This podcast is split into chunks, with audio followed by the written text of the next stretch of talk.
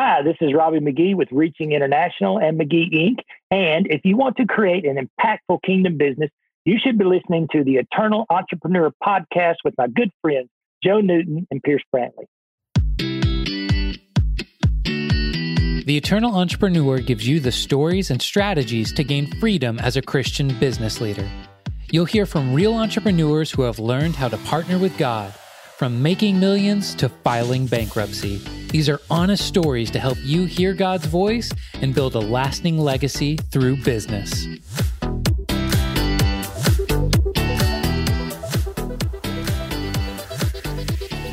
Well, hello and welcome back. Thank you for joining us for episode 15 of the Eternal Entrepreneur Podcast. I am Pierce Brantley, along with my co host Joe Newton, and we could not be more excited to share with you our conversation today with Robbie McGee.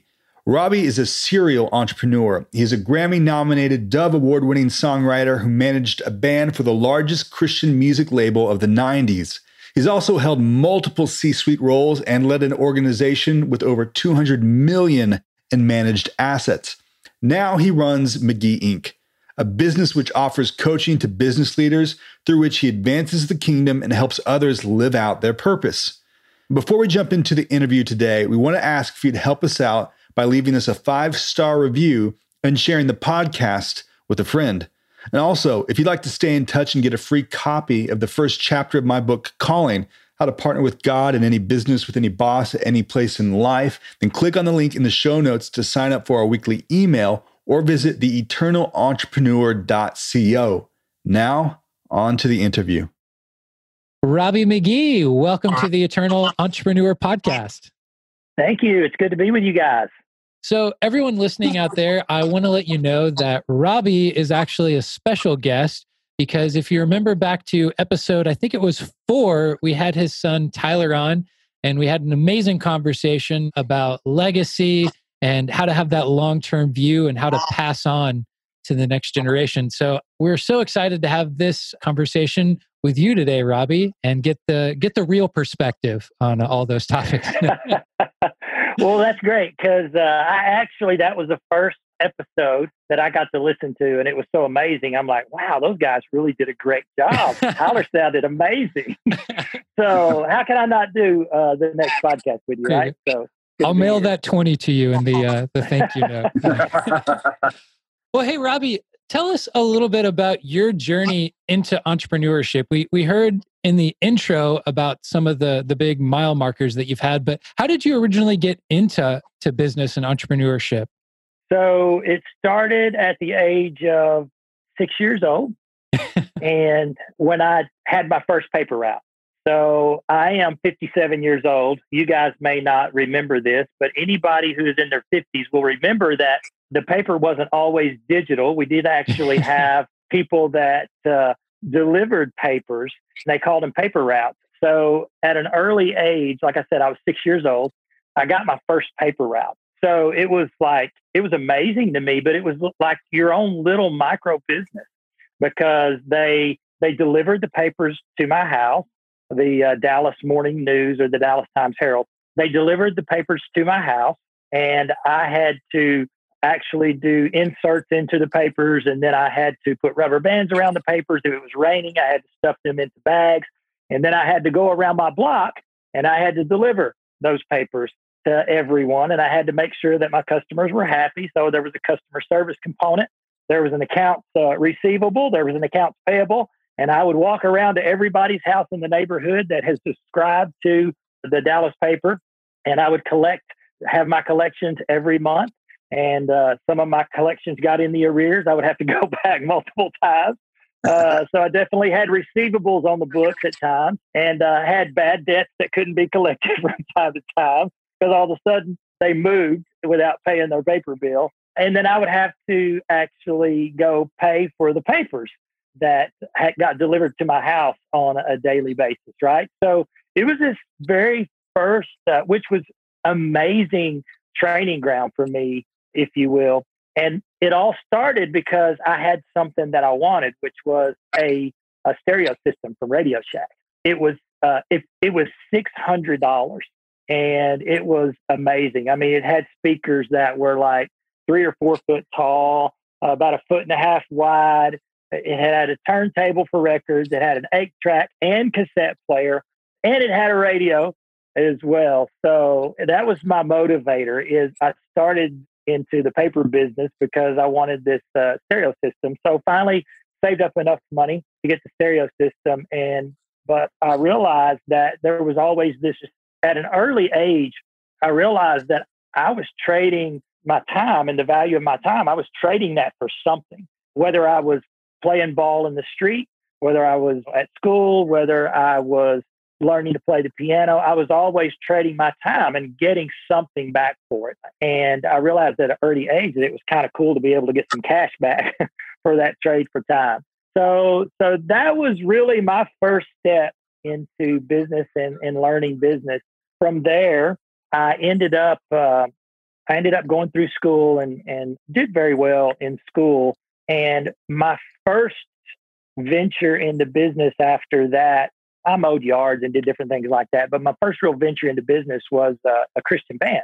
So it was in the uh, the mid '80s is when I first started in this Christian band, and I ended up. I was in Arkansas at the time, and I ended up. They they recruited me to play the piano in the band, and so that's why I went to Arkansas. After about two years, it's like everybody in the band kept leaving because we weren't making hardly any money at all. And so I ended up buying the band. I ended up buying all the assets of the band, which wasn't much. It was about uh, it was about twenty, about no thirty thousand dollars, and that included an old broken down bus. And uh, I went to the, the local bank and I told the guy I needed a loan, and I can't believe, looking back, I can't believe you got a guy who's who's uh, 20. I was 22 years old, 23 years old at the time. You got a guy coming in the bank says, "Yeah, I want to buy this band. I need 30 grand," and he's like, "Okay." And he gave me the thirty thousand dollar loan, and I took off and uh, started managing the band. And we signed our first record deal in Nashville and started having some great success but I still wasn't making a lot of money. And there wasn't anyone who was doing the type of songs that we were because we were doing sort of a pop country Christian music. So I'm like, well, I guess I'm going to have to write some songs. And so I write, started writing songs, and the uh, the record company said, "Who's your publisher?" I had no idea. I didn't have a publisher, and didn't really know why I needed a publisher. I just wanted to write music because we needed something to sing, right? So I he said, Well, if you don't have a publisher, he goes, You can, I'll publish your songs for you. So he published my songs for me. The project did well. And I started hearing my songs on the radio. About a year after I started hearing my songs on the radio, I started getting checks in the mail. And I'm like, wow. I was like, what are these checks for? So I called the guy and I said, hey, what am I getting these checks in the mail for? He goes, well, they have to pay you to play your songs on the radio. And I said, well, I'm like, who's getting the other 50% of this? I'm like, I'm getting half. He goes, well, your publisher does. I'm like, oh, okay and you're my publisher, right? And he said, yeah. Now, he didn't do anything wrong. I just was ignorant of the fact that there was somebody else that was going to get a slice of this when I signed that paper, which was my first lesson about reading the contracts. Don't just sign your name, right? So that was my contract lesson. But I started uh, Robbie McGee Music shortly after he informed me that, of uh, of the fact that the publisher got half, right? So uh, so I started writing songs and started having pretty good success as a songwriter as well. My next lesson came from buses. I mean, buses were expensive, and we were having to the old broken down bus we had. At this point, we were needing a new bus, and so I decided that I would start leasing a bus from someone, which was major expensive. So we ended up, uh, I ended up going and purchasing a bus and started doing bus leasing. And I did all this stuff to supplement the income that I wasn't making necessarily from traveling on the road and singing music. But I love singing music so much, I found ways to supplement my income to allow me to do something that I was was passionate about. So I did that for a while, and like I said, started bus leasing businesses. I had my own publishing company, and and about uh, about five years into that, I was uh, we had been on a long tour, and at the end of summer in September, we were on the fair circuit, and I decided that I was going to go and, and take some time off, take a little bit of a vacation with my wife and I. And I went scuba diving, and I had a scuba diving accident that totally just changed the trajectory of my life and changed my life forever. I was very athletic. and I was very active. And within a matter of an hour, I found myself paralyzed on a hospital bed, unable to move from the chest down. And within the first day, the doctor said, Hey, we're going to take you down in this decompression chamber. And uh, after, you know, a week or so, you're going to be fine. Everything will be okay. So I went down to that decompression chamber for 54 hours and then five hours a day for two weeks. At the end of that two weeks, I was still paralyzed from the chest down. I couldn't hardly breathe. I couldn't move my fingers. Literally, the doctors looked at me and said, Yeah, we don't know that you're going to be able to, to walk again, sing again, play again, have kids. We're going to put you on a plane and fly you back. I was still living in Arkansas at the time. I was commuting to Nashville. And they said, We're going to uh, check you into a rehab hospital and you're going to have to start learning how to get around in a wheelchair. So that changed that changed everything. But long story short, because I could talk for a full hour just about all the things that were going on. It was a very hard time, a very emotional time. I got angry at God because I felt like I was living for him and doing everything that he was calling me to do. And I was traveling around the country and, and at our concerts, a lot of times we would have the opportunity to pray for people. And I'd seen God move and do great things in people's lives. But I found out that it's different when you're the one who's laying on the hospital bed. So it's not any different to God, but it's different to you. So I got a little bit upset with God after four months in the hospital and not seeing very much of a change at all.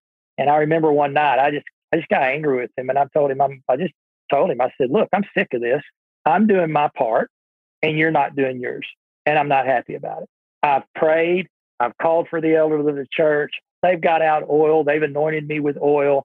I've I had so many people come and, and anoint me with oil. There's enough to be an oil shortage in Little Rock, Arkansas, where I was at. I mean, it was just so many people, and I loved all the people who were praying for me and everything else. But when I didn't see any change, I got got a little bit upset.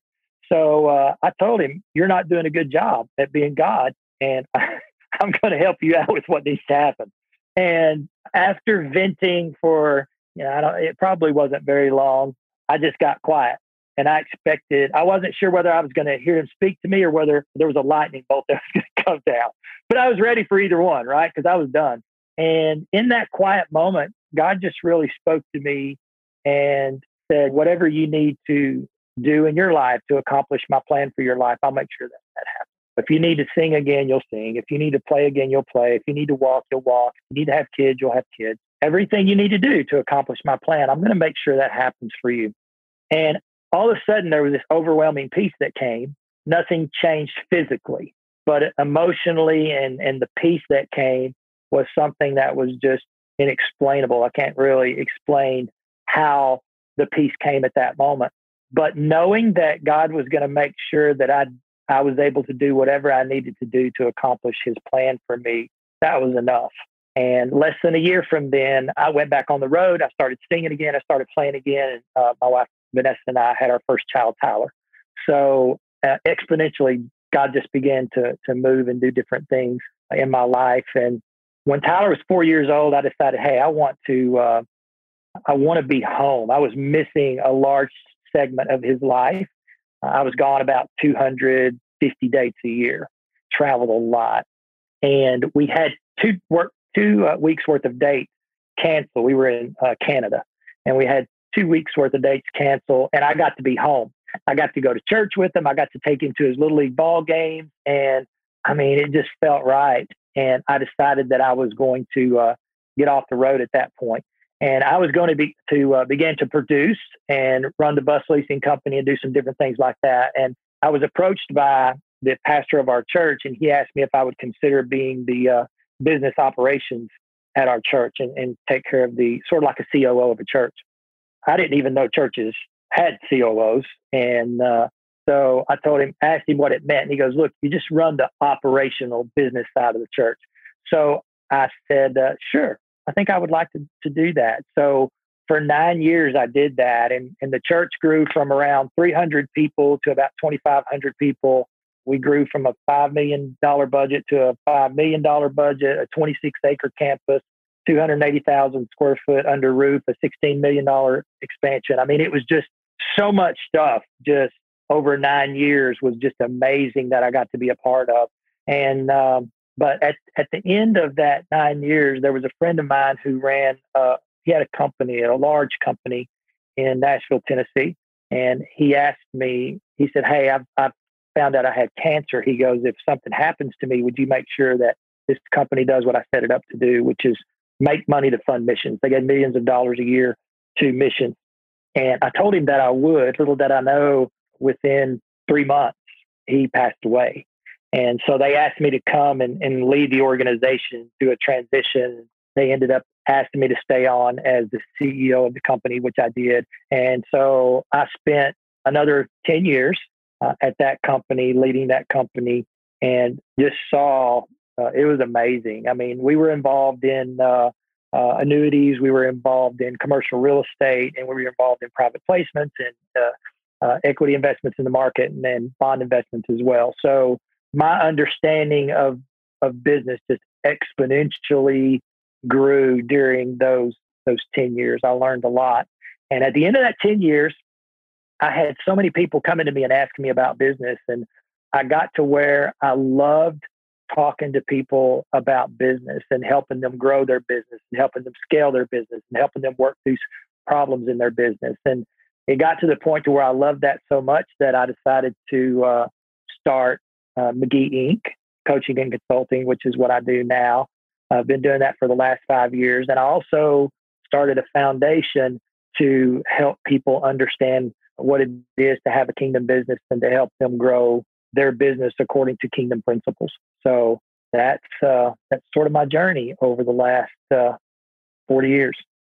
Actually, the last 50, 50 years because I started at six years old, I guess. By the way, you must have had amazing taste in music as a six year old to get a stereo like that. Yeah, I did. I absolutely had amazing taste. I loved, I actually loved, I don't know who out there may know, but I actually loved the uh, more of the the big band and the jazz and just I loved hearing like Miles Davis and the uh, Atlas with Ella and I loved the jazz feel with stuff. And so, and, but I loved country too. My dad's favorite group was the Oak Ridge Boys back then. So definitely developed a taste for them. But my favorite band of all time is the Eagles. I love the Eagles. oh, yeah.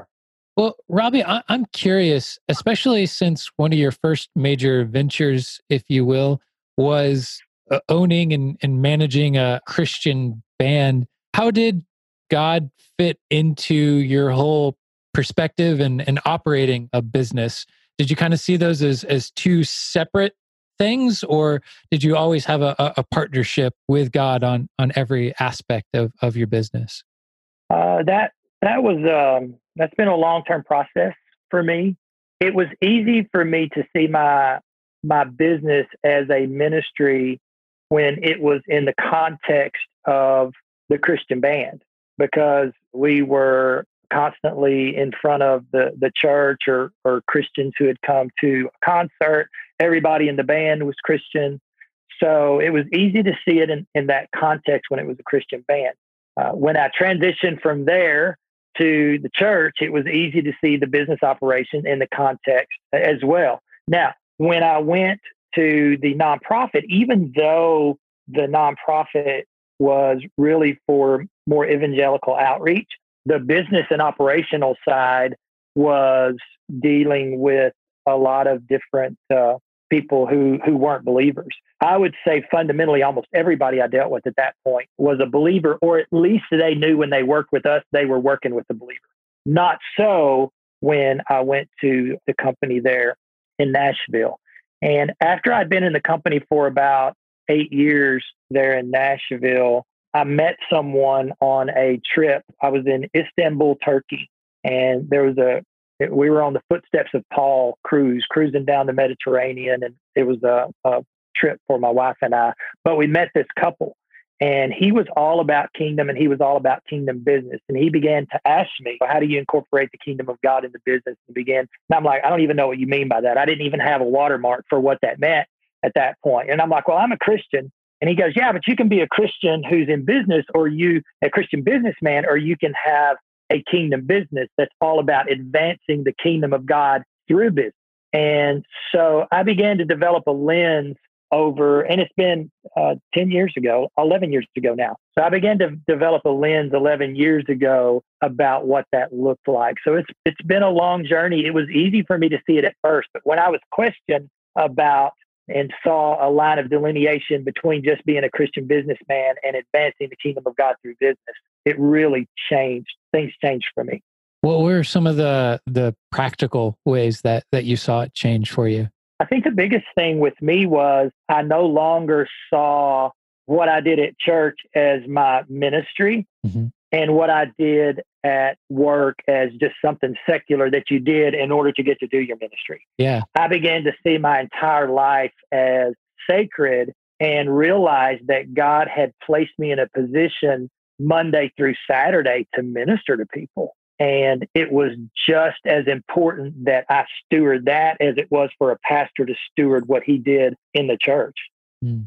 Robbie, I'm curious, is there a particular story or a particular moment when you started kind of walking in that that it started to feel real or you're like, oh, there I can see this playing out? Because I think the aspirations of so many entrepreneurs are to kind of want to live from that, but aside from getting a, a, a, a little fish logo from Fiverr and, uh, and advertising their faith, the desire is there, but the implementation, the standard operating procedure for going about kingdom business is kind of like a manual they don't know how to kind of grasp a hold of. So I'm curious if there's any kind of times in your own life where that kind of you were like, oh, this is I see how this plays out. Yeah. Uh, so I, I got I have so many and it really happened through the the legal systems okay so when i went to the the corporation there in nashville we were involved in multiple multiple lawsuits right i mean it was just the guy had a good heart but he he wanted to know where the the line was not to where he could stay behind the line but where he would just know when he crossed over the line of what was legal and not legal and that way he could do it intentionally so he he kind of believed the ends justified the means, right? So if I do something over here that may not be exactly right, but a lot of people are going to get saved, then there, there's a little maybe it's okay. So there was a lot of different dynamics like that that were going on. But what I realized that in our culture, not everything that's legal is right. And that was one of the first things that God began to teach me is just because it's legal and just because it's acceptable within the culture doesn't mean it's right. And, and I've got so many examples of that, but there was there was one specific where I had went out and I'd gotten a trademark. I'd gone through the the the proper systems. I'd done everything that I needed to do, and I had from the United States Patent and Trademark Office. I had the document that said I owned the trademark. Right. Well, about two years into owning this trademark, I'd invested a lot of money and a lot of time and there was a lady who surfaced and she applied for a trademark using our name. And I denied it because the trademark asks us to, do you, are you okay with this person using this name, even if it's in a different uh, segment, if you will? And I said, I'm not okay with it. Well, when I said I wasn't okay with it, she got an attorney. I didn't really know that she had been using the name for 10 years before I got the name. So she hired an attorney. I hired an attorney. They started talking. Well, during the discovery phase, I realized that even though I had a legal right to it, I didn't necessarily, that wasn't necessarily the, the right thing for me to do was to keep the name that she had built 10 years before I actually decided that I was going to get the trademark for it. She wasn't uh, necessarily real business savvy. She didn't understand that she needed to get a trademark. So at that point, what was the right thing to do? I looked at my trademark attorney and I said, give her the trademark. He said, what? He said, this is yours. And I said, give her the trademark. And he goes, you don't legally have to do that. I said, I know I don't legally have to. I said, but that's the right thing to do. And so we gave her the trademark, which meant that now I had to go choose a new name and rebrand everything that we had done. And it cost quite a bit of money to make that happen. But at the end of the day, that was the right thing to do. So there were a lot of things contractually as I began to navigate through business that I understood we had a legally binding contract to do something. But if you looked in it, if you looked at it through the lens of scripture and said, what's the right thing to do, not just the legal thing to do, a lot of times it, it would cause me to make a different decision. I'm curious, was that process for you? Was that something that you specifically heard during prayer? Like, hey, I need to give this to her? Or was that just you on your heart? You felt like with with the integrity of and looking at the situation? It kind of came through what I would call a I don't know, can you can you call it a Holy Spirit paddling? nudge. So, we we call that a nudge. Yeah. A nudge. All right. When I was growing up, it was a whooping, but nudge is fine, right? So I I was actually in this conflict with her, and I thought in all of my in all of my eloquence and business prowess, I was going to fly up and meet her and help her explain why she needed to go away. Basically, is what I was going to do. So I went up there and I I sat down with her, and when I began to listen to her talk, so my my goal in going up there was to make her go away. But when I got up there and I began to listen to her talk, and she began to share her heart, and she began to share what she had been doing over 10 years, and she began to share all those different things, it was like the Holy Spirit said, You need to do you need to do the right thing here. And so it was it was definitely one of those one of it was definitely one of those moments to me when because I didn't to be honest with you, it wasn't like I was praying about, Holy Spirit, what should I do in this instance? It was me working things out on my own, just like anybody else would in business, not necessarily including him and inquiring of what should I do, not what I have the legal right to do, what should I do? And so that that really that moment that was in uh, around 2006 that really changed a lot for me because i began to inquire of the lord and, and i got my top 10 prayer list and i disseminated it to my employees and i said here's what we're praying for and here's what we're believing god for and here's what we need god to answer for us. And it really became they coined the term sort of partnering with god in business. I didn't really know that that was what i would call it back then but that was the the entry point for me, if you will, into truly partnering with God and saying, what I do here. And there were a couple of times where we had a, we had a, because we dealt with insurance, right? And annuities, and we dealt with a lot of senior adults. And there was, uh, there was a couple of times where it was because we're dealing with millions of dollars, right? We're not dealing with a hundred dollars here or ten thousand dollars there. And I remember there was one time where they were saying this is going to be catastrophic for the company. And you need to get a PR firm and you need to do this and you need to make this announcement on this day. This is all stuff you need to do. And I just remember the prompting of the Holy Spirit said, don't do that. Do this on this date. Uh, and, and I'm, I'm being a little bit vague because there's some confidentiality there, but, but I said, I went back to them so I have these attorneys, I have these PR firms, I have them all, and they're saying, this is what you need to do. And I'm like, I just don't feel like that's what I need to do. I said, can I not do it on this day? And they're like, you can, but we don't advise. And I'm like, I understand, but I just really sense that's what we're supposed to do. And so they said, well, you're, you're paying the bill. So whatever you want us to do, we'll do it. So they did it. We made it through. We never had, we got our full retainer back from the PR firm because there was never a negative word said. And we were never mentioned in the newspapers.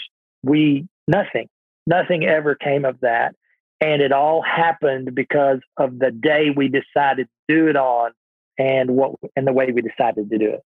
Well, I, I think it's interesting hearing both those last couple of stories because you use the wisdom of of counsel. The bible says like seek wise counsel. So you're bringing in the professionals you're bringing in the the wise counsel of, of the world i guess if you will. But then you're also choosing to to listen to his prompting spanking etc uh, and i think that's an interesting balance that that we all especially business owners come up against is how do i get wise counsel? How do i have a, a good idea and then how do I balance that with living by the Spirit? And Yeah. and I, I'd be curious if you if you had any other input or examples or kind of wisdom on on how you you walk that out. So I think the main thing with me is you have to you have to be intentional. You have to be intentional about it because we and I'll speak for myself. I'm a fairly motivated individual and I'm really when I want something I will aggressively go after it to to make it happen, right? And a lot of times I can do that in my own in my own wisdom, in my own power and leave God out of the equation. And it's not intentional. It's not like I say, God, I've got this. I don't need you today. If if I come across something that I think I need you with, I'll let you know. It's so there's there it isn't intentionally that I think I have all this great wisdom and everything else, but a lot of it is is um, it's hard to at least it was for me. It was hard for me to get out of the habits and routines that I had developed over 45 years of my life and all of a sudden include this ministry partner, if you will, right? So all of a sudden, I've got a partner here that is not something tangible who's sitting next to you. He's not calling you on your cell phone. He's not text messaging you. You're not sitting down and having face to face meetings. It's this this spirit, right? It's very it's very real, but people I think it's easier when you see things in front of you in front of you and they're material and they're tangible and they're there and they're in your face and they're there's this true interaction and it's not something that happens spirit to spirit. It's something that happens flesh to flesh right? So we're used to these flesh to flesh connections but that spirit to spirit connection that's got to be developed. And i don't think we spend a lot of time developing that relationship and developing that sensitivity to that relationship. So I've had to be over the years a lot more intentional about asking God. I'm, I'm, I'm very, I'm very good with setting up systems and processes and strategic plans and everything else. And one of the things that I did is I, I put two reminders on my phone. And Joe, you may have heard me say this before, but I have one reminder that comes up at 9:30 and it says, "What are you thankful for?" Because every day I want to I'm so thankful for all of the things that God has done for me. And every day I wanted to be reminded that I need to, to have a, a spirit of thankfulness and an attitude of thankfulness about me. And the second thing that happens at 2:30 in the afternoon is another reminder comes up and it says, Have you asked God about it? And so I want to every day, I want something that pops up that says, Have you asked God about it? And so in that moment, whatever I'm doing, I, I'm forced with the have I asked God about what I'm thinking about? Have I asked God about doing? Or have I done anything from the time I woke up this morning till right now that that I should have asked God about that I haven't asked God about? So that really helped me. I started that years ago, and that really helped me on that journey of now it's it's more natural for me to not necessarily. So when the reminder comes up now, have you asked God about it? Sometimes I'm like, yeah, I did. And if it says, are you thankful? It says, I absolutely am. And if you're with me when that reminder comes up on my phone, I immediately say, hey, tell me what you're thankful about. So it's it's kind of a cool thing. So it doesn't matter if I'm with a believer, a non-believer, whatever, whoever I'm with. If I'm at a restaurant, right, and there's a there's a waiter or waitress or whatever, if whatever it comes up, I'm like, hey, what are you thankful for? And they'll look at me like, what? And I'll say, well, you know, I said, I just want to remind myself to be thankful every day. So I've got a reminder on my phone that asks me what I'm thankful for. So I said, so what are you thankful for? And they're like, well, I don't know. What are you thankful for? And I can tell them, and which leads to great opportunities, right? Uh, I'm thankful for to be here. I'm thankful that I got to meet you. I'm thankful for the food that I'm eating today. And I just the reason that it's on there is is I just always want to be thankful to God for everything that He's blessed me with. So it's just that point of connection that I get to tell them my thankfulness is all about what uh, God, uh, goodness in my life. And so it leads to some interesting conversations. Man, I, I like that, that practical, I can put a, put action to it kind of things that, that help lead you to God. Cause I think like anything, it's, it's that consistency too. Like you said, if you're consistently intentional with anything, the more you practice it, the more it's, it's going to, to grow And I'm assuming probably in your, your own life, the more that you've consistently asked that thankfulness question, you're, you're probably a lot better at thankfulness now than you uh, were when you first put it on there. Oh, there, there's absolutely no doubt. And the funny thing about it is, is I get two responses, right? So some people are like, I can't believe that you have to put a reminder on your phone to be thankful and ask God about things. And I just look at him, I'm like, he's so important in my life. How could I not make an appointment with him every day? You know, so, uh, and when you put it in that context, they're like, oh, yeah, you do make appointments for things that are important. And I'm like, it's important for me to be thankful and it's important for me to acquire the Lord. And I said, those, those aren't the only times I do it, but it's a reminder at that moment, every day, I have a appointment with God to say, thank you. And what do you think about this? That's so good. So, Robbie, I'm I'm curious since you work with quite a few people with through your coaching business, where do you usually start with them when you first start working with them? Is it always a how do we bring God into this more intentionally or is it a 100% business and then God kind of sneaks in there? Where do you usually start when you're you're first starting to dig in with someone? Uh, when we start to dig in, it's primarily I I ask them, you know, what would you like to get out of coaching? So some of them will tell me right up front they just go into business and what they want out of business. Some of them will tell me that they want business, but they want a spiritual component to it as well. So there isn't necessarily a one one size fits all. But when I ask them the question, that that leads the next that leads the conversation and to how the coaching unfolds from there. But I will tell you that 100% of the people that I end up working with, whether they ask for it or not, it always ends up being, I would say, 30 to 40% business. And then the spiritual component is another, say, 20 to 30%. And then family is another 20 to 30% in relationships. It just always ends up that way. That's been my experience. And almost everybody, there are some people that I work with that, that aren't necessarily believers, but most of the people that I work with are believers. But I let everybody know that, hey, if you want to work with me, I have to tell you that my worldview and the principles that I talk about and everything foundationally that you're going to get from me is from a biblical foundational perspective. And if you need to be okay with that because that's going to permeate everything else that we do. And there's been some people that it just wasn't a good fit and it didn't work out with. And there are some who are like, well, that's that's okay. Robbie, I'm curious that that's such a bold thing to do. I feel like, and maybe you've rested in it for for a while. But how did you kind of come to a point where I always see it as like a a personal principle? I think we can all learn from that. But how did you kind of come to a point in your own life where you're like, this is what Robbie McGee does when he decides to vet a client or something like that? This is a principle that he just is just a part of your business makeup or or your your personal decisions. What what made you come to that decision? Uh, it was it was a, a scriptural moment for me because I realized the the Bible. There's that scripture that says that the scripture is foolishness to those who don't believe. So I remember having conversations with people and there was there was little to no connection within the conversation because I was approaching everything from my foundational belief from scripture, but they weren't and they didn't have they didn't have the same found they weren't coming from the same foundational experience that I were I was. So it didn't make sense to them.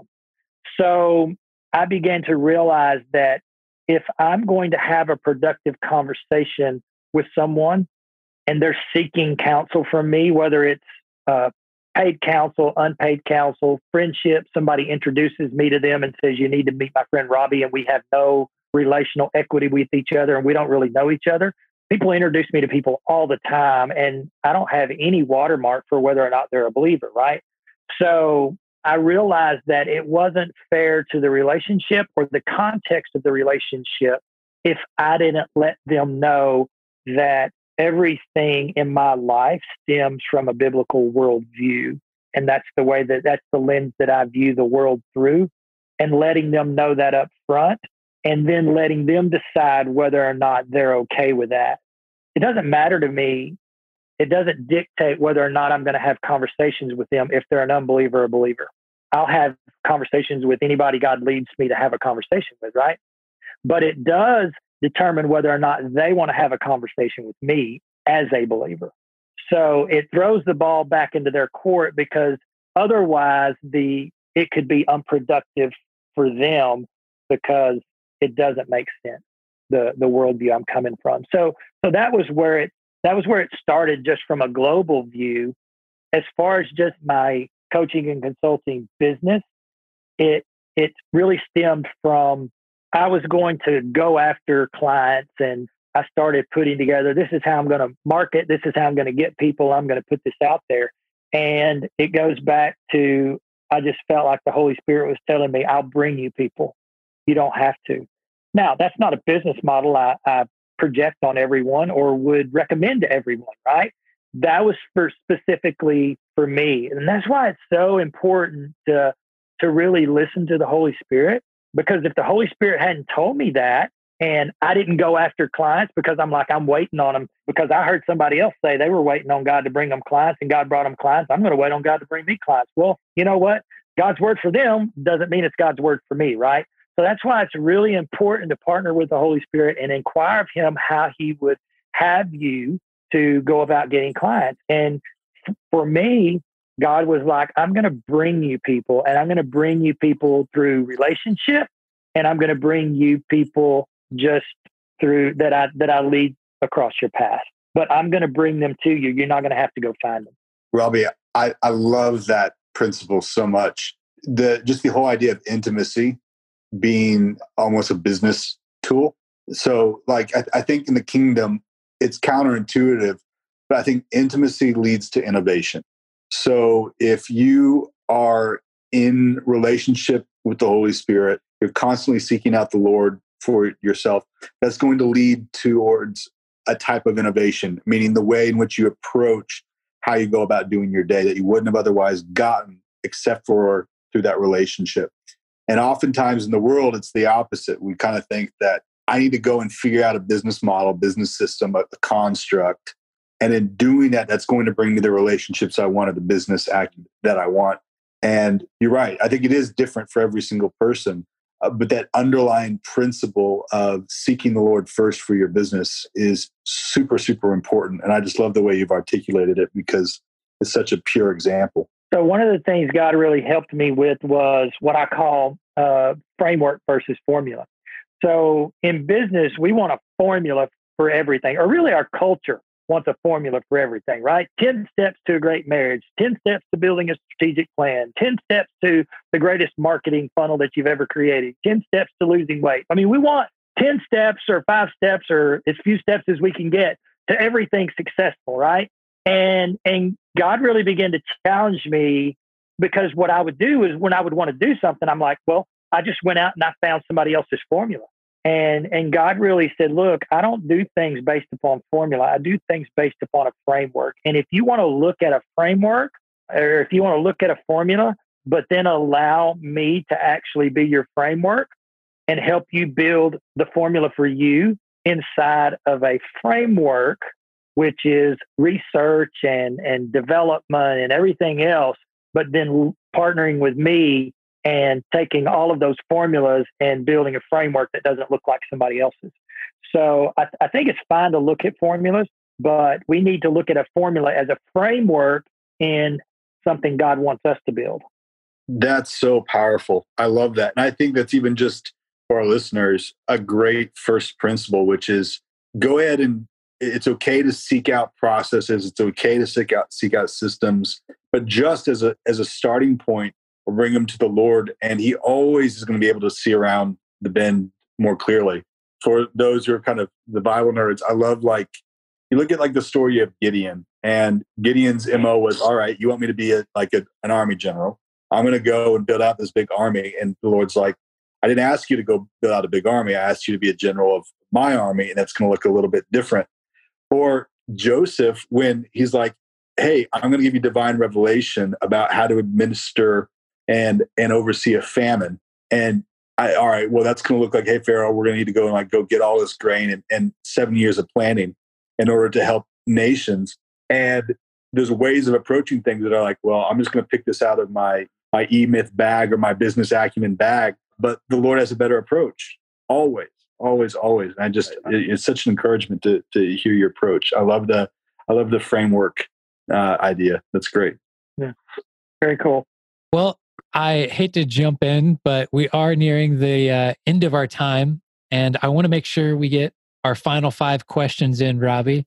So I'm going to switch gears, and our final five minutes, we have our final five questions for you, and uh, we're going to jump into those.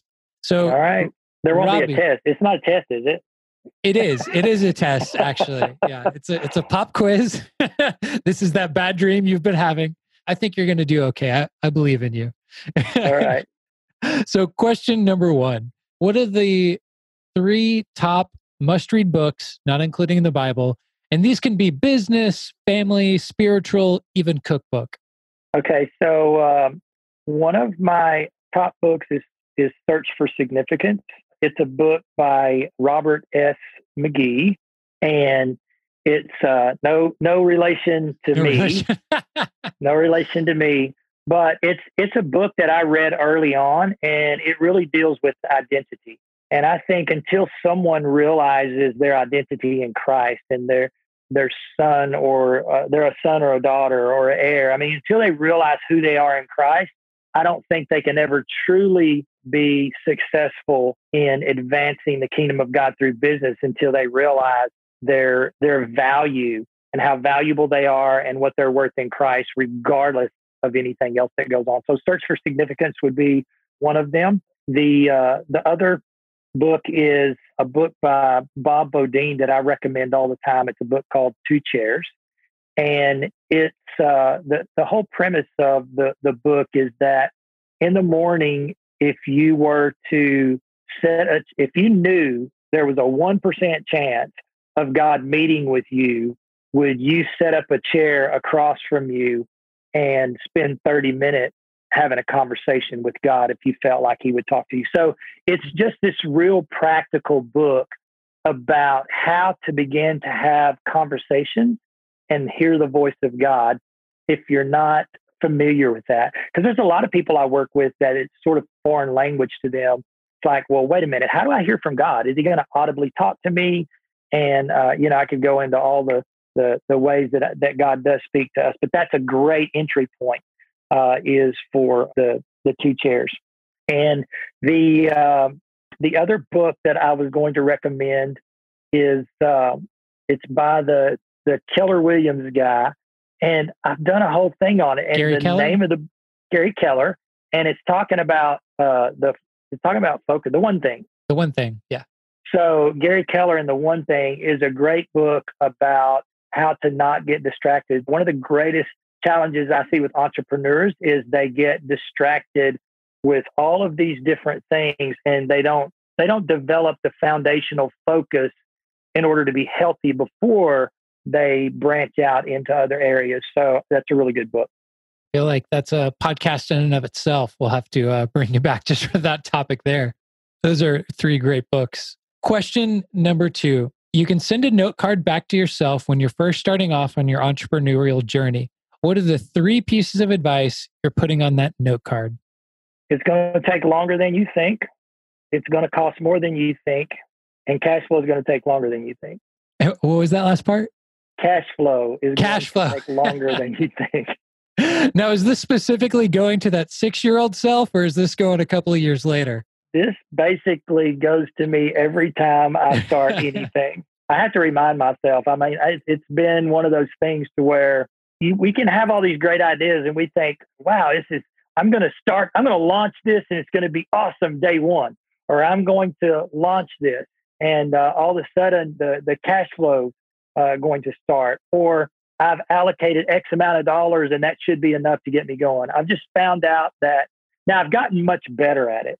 But if I could look at myself and say something, it's always to be realistic on your your launch time frame, be realistic on the amount of money that's going to cost to get something started, and then be realistic on the time frame that it's going to take to generate the cash flow. That's good. I feel like you need to write a book just called Double It. Whatever you're thinking in all these areas, just go ahead and double it. Question number three How do you define success for yourself? It's accomplishing those things that God calls you to accomplish. He's called us all to accomplish something different, right? So, is everybody going to create this billion dollar business? No. Uh, there are some people who aren't entrepreneurs and they are called to to work and support somebody else. That is success, right? So God created every one of us uniquely. He designed us uniquely. He gave us all different gifts and talents, and He gave us all a different calling. Success means that you realize that and you do what God called you to do. Because if if if I spend all this time doing something other than what God called me to do, and everybody else looks at me and says I'm successful, but God said, No, I wanted you to do this. And if you would have done this, more people would have come to the kingdom. Right. So it's figuring out what God called you to do, and success is doing it with passion. That's awesome. I love it. Question number four When times have gotten tough, what's kept you from quitting? My wife. you know, the honesty here. I love that. Go to work, boy. no, in in all seriousness, my wife is uh, she's a, she's an encourager, and she she's always praying for me. She's a great helpmate. She believes in me. So anytime anytime something has gotten rough, my wife has always been, "You can do this. We can do this together. I believe in you. We're going to pray, mm-hmm. and God's got this." So it's it's it's just that that's her motivation and her encouragement when I've gone through tough times is is really the thing that has kept me going because it it it allowed me everybody needs somebody to believe in them right everybody needs somebody to champion them and everybody needs someone to say i know it's rough but you can do this and we're going to do it together and i'm praying for you and i'm believing god with you and not only that there were there's times where it's like you know what i am I'm praying and, and God showed me that He's going to give you this wisdom and we're going to get through this. And so, my wife. Amen. A, a good wife is is worth her weight in gold, probably more. Absolutely. Absolutely. All right, Robbie. Question number five. What question should we have asked that we didn't? Hmm. Wow. I've never, I have never been asked that I've never been asked that question before. So uh, I, I got nothing. you know, so so here here's what you should have asked me. When you don't know the answer to something, what should you do? You should just be honest and say, I got nothing. I don't know. Never be ashamed to say, I got nothing and I don't know. So to that last question, I got nothing. I don't know, which means you guys did an incredible job. See, you pulled one out there. You gave us the question and you answered it. I, I I'm impressed. well, Robbie, thank you so much for taking your time, sharing your your wisdom and experience with us. For those who are listening who want to learn more about what you're doing with the the coaching, the groups, how, how can people connect with you and, and find out more about what you're doing? So they can go to uh, McGeeinc.com. That's M C G E E I N C com, or they can go to kingdomemergence.com. And Kingdom Emergence tells them about the business groups we do through the nonprofit. And then McGee Inc. is my coaching and consulting. Awesome. And word on the street is just to make sure you get a good plug in there, there's another awesome podcast out there that all of our listeners need to take some time and download. Can you possibly tell us about that, Robbie? It is the uh, uh, the Kingdom Emergence podcast. So uh, all they got to do is go to uh, iTunes and go to the Kingdom Business Podcast. Is that it? That's it. The name That's of my it. podcast. No, it's not. I think it's the Kingdom Emergence Emergence Kingdom Podcast. It's terrible that I don't even know the name of a podcast. So Tyler named the podcast, but uh, yeah, I got nothing right now. See there, there again you've uh, you've caught me at a moment. I'm looking on my phone trying to find the name of our podcast, Kingdom Emergence Podcast. There you go. If, if y'all if y'all look up Kingdom Emergence or Emergence Podcast, you're bound to find it on there. Uh, we'll also it's put terrible that I don't know the name of my podcast. well, it's new; it just came out, but we'll put a link in the the information below so that all y'all can go check out that. Because if you enjoy our content, you're 100% going to enjoy theirs. Here it is: the Emergent Business Podcast. Boom. well, with that, we're going to let you go. Thank you so much for joining us. And everyone listening, we'll see you next time. Thank you so much for listening today. If you enjoyed this show, please leave us a five star review and share this with a friend. It would help us out tremendously. Also, if you'd like to stay in touch and get a free copy of the first chapter of Pierce's new book, Calling How to Partner with God in Any Business with Any Boss at Any Place in Life, then click on the link in the show notes to sign up for our weekly email or visit piercebrantley.co slash podcast. Thanks again, and we'll see you next week.